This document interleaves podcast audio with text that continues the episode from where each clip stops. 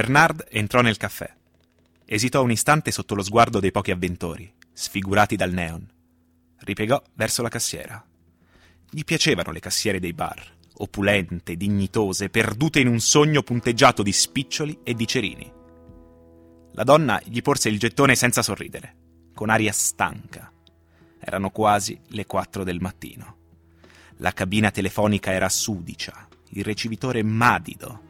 Bernard formò il numero di José e si accorse che la marcia forzata attraverso Parigi tutta la notte lo aveva portato soltanto a questo, al momento in cui sarebbe stato stanco abbastanza per compiere quei gesti come un automa.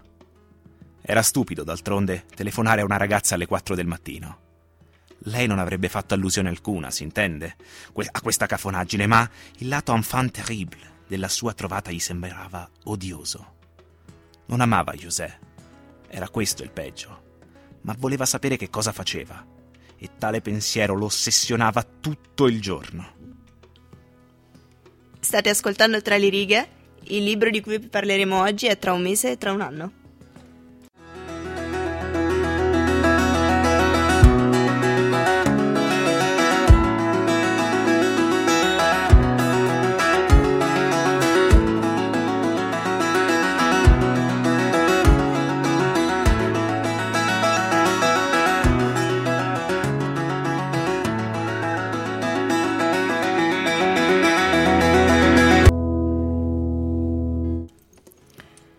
Libro di cui vi parliamo oggi, come già detto da Cecilia, è Tra un mese e tra un anno e è un romanzo in cui si parla appunto dell'impossibilità di amare. Bernardi infatti è amato da Nicole che però mh, si rende conto di non amare realmente, ma semplicemente di provare un affetto dato dall'abitudine nei suoi confronti. Lui invece ama José che però è, è innamorata di Jacques. Alain, che è sposato con Fanny, ama Beatrice, ma Beatrice è innamorata di Edouard e poi di André. Edward ama Beatrice ma si sente messo da parte e ignorato.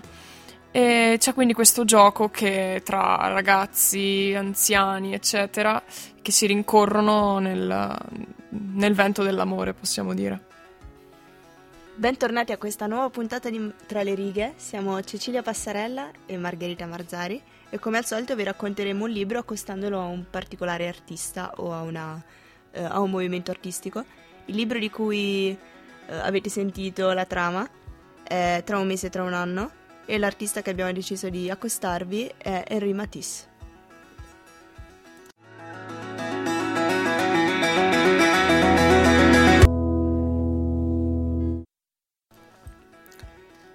Un'umanità smarrita nella solitudine è il sottotitolo, possiamo dire, di questo libro, Tra un mese e tra un anno, e introduce un po' quello che è il tema principale di questo libro, ovvero appunto l'impossibilità di amare e l'intrinseca solitudine nel, nell'essere umano praticamente. Certo, questo lo, lo lo possiamo rivedere nei personaggi che sono i protagonisti della storia, che sono molti in realtà, sono Bernard, Nicole, José, Jacques, Alain, Fanny, Beatrice, Edouard e infine Andrei che farà diciamo una sorta di, di comparsa, non sarà uno dei personaggi principali.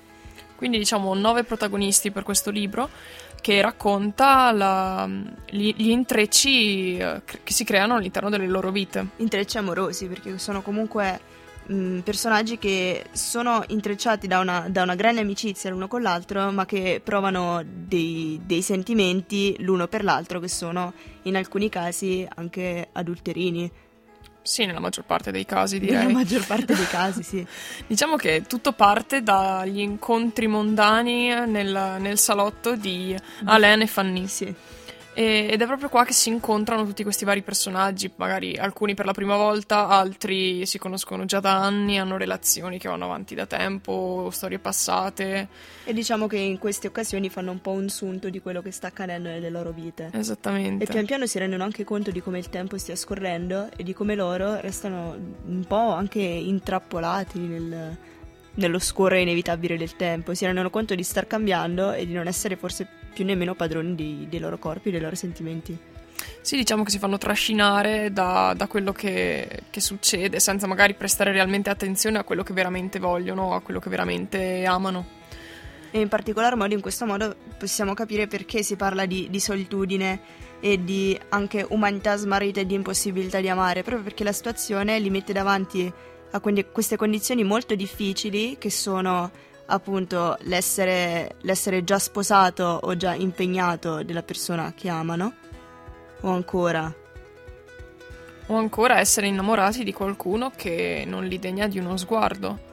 Anche se in realtà questa cosa del non degnare di uno sguardo non succede quasi in nessun caso, perché tutti si fanno, proprio come abbiamo detto, trascinare dalla situazione, nel senso che spesso succede magari uno di loro è innamorato di qualcun altro e questo qualcun altro cede quasi per noia o per, sì, per non avere voglia di, uh, di, deluderlo. Certo.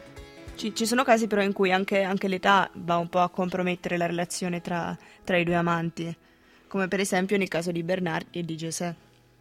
Sì, diciamo che questo, questo, tema, questo libro, mi ricorda tantissimo un altro libro di cui abbiamo già parlato in una delle prime puntate, che è L'insostenibile leggerezza dell'essere che ha un po' questa cosa del lui è innamorato di lei, lei è innamorata di un altro, quest'altro è innamorato del primo, c'è un po' questo circolo vizioso di gente che si rincorre senza mai riuscire poi, poi alla fine a, a, a, incontrarsi. La differenza sostanziale è che l'insostenibile leggerezza dell'essere vede solamente quattro personaggi principali e la vicenda è sviluppata in un arco di tempo molto lungo e anche il libro è molto più lungo di tra un mese e tra un anno e per questo c'è anche tutta una storia che va a ripercorrere quelli che sono diciamo, gli sviluppi delle loro vicende, mentre in Tra un mese e tra un anno, dove per, i protagonisti sono no, sono ben nove, eh, è un libro molto più corto, sembra quasi che non ti dia il tempo di riflettere su quanto, quanto sta accadendo perché cambia il punto di vista. Esatto, cominci, eh, cerchi, riesci a entrare,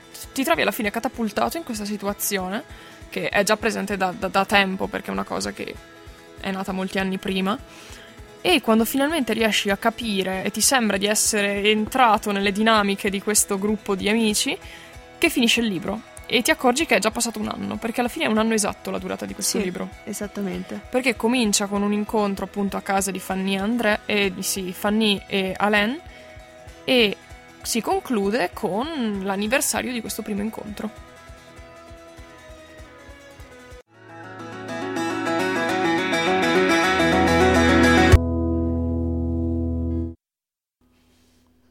Abbiamo parlato dei personaggi, ma la cosa che è più interessante è sicuramente porre l'attenzione sulla loro diversa concezione dell'amore.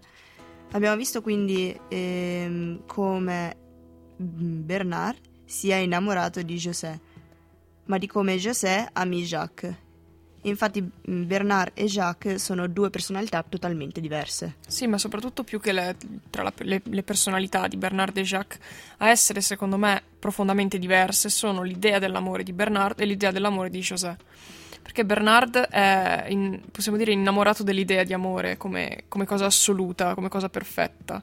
Cioè lui è innamorato di José ed è convinto che questa condizione possa durare per sempre e sia perfetta e costante.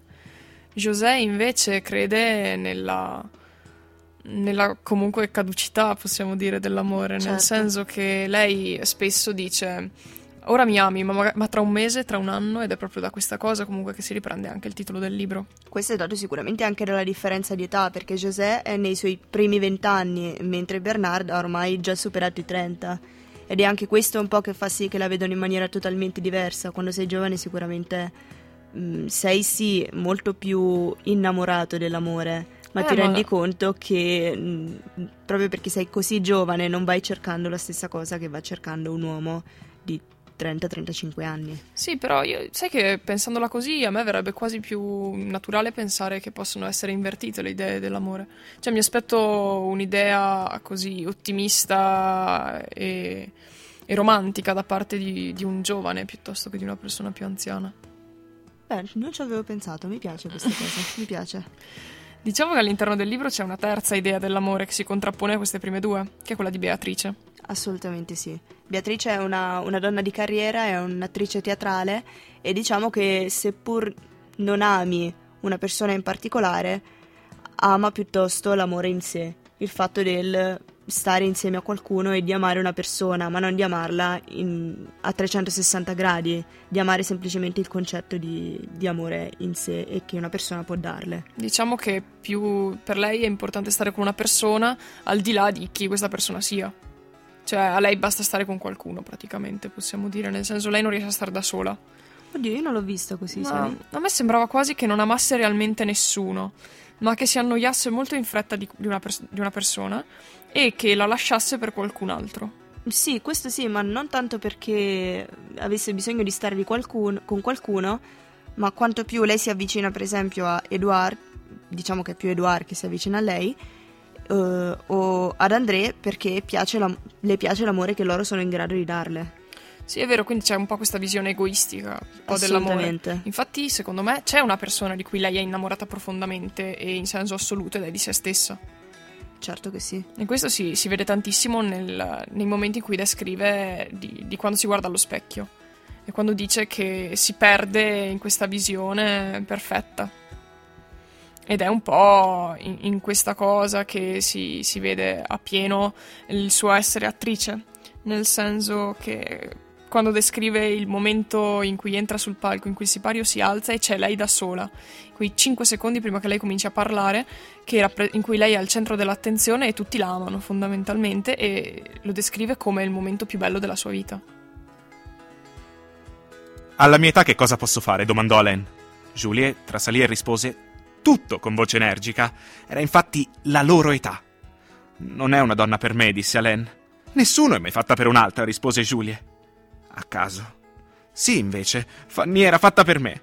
Ma in questo caso, lo sai, è orribile. Questa ossessione, mi sento podagroso, ridicolo, eppure è la sola cosa viva. Tutto il resto... Tutto il resto è letteratura, disse Juliet. Ridacchiando. Lo so, il guaio nel caso tuo è che Beatrice non è intelligente, è ambiziosa, bada bene, ed è già qualcosa in un'epoca in cui la gente non sa essere nulla.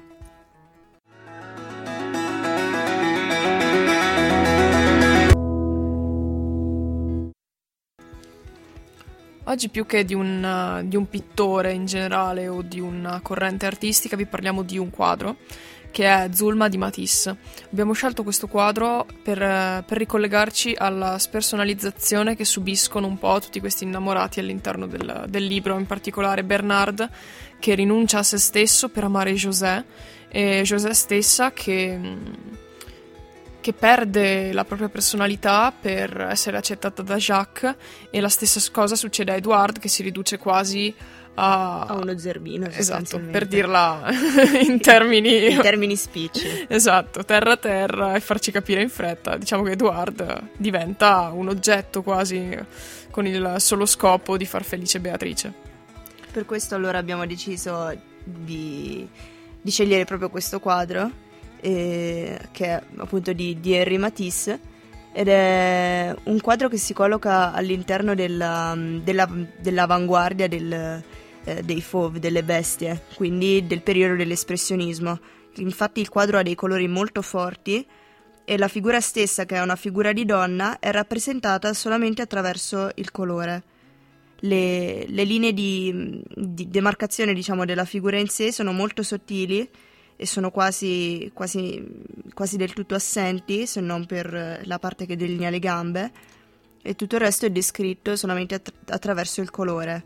La donna quindi è una donna anonima, che non ha una personalità, che non, non esprime se stessa attraverso qualche caratteristica particolare, ma è un, una figura in cui possono identificarsi tutti, è quasi come fosse un carattere che sta a identificare un, un, non una persona in sé, ma un genere di persone. Esatto, un quadro, uno degli ultimi realizzati da Matisse negli ultimi anni della sua vita, infatti del 1950, quindi anche abbastanza tardivo anche all'interno della corrente dell'espressionismo di cui fa parte.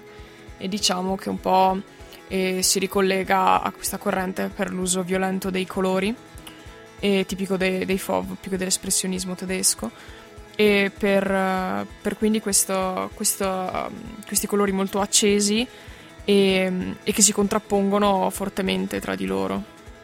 Ed è quindi, appunto, come ha detto Cecilia, molto interessante questa, questa spersonalizzazione dell'individuo e questo rappresentare più che qualcuno in particolare un genere. Un genere.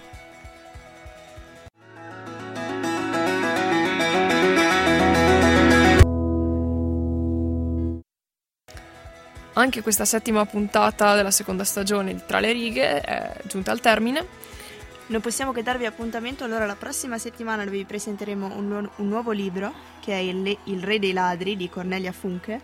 E insieme quindi verremo trasportati in una Venezia magica che farà venire a tutti noi un'incredibile nostalgia di questa città meravigliosa in cui dopo aver letto questo libro tutti vorremmo vivere. Margherita soprattutto. Alla prossima! Ciao!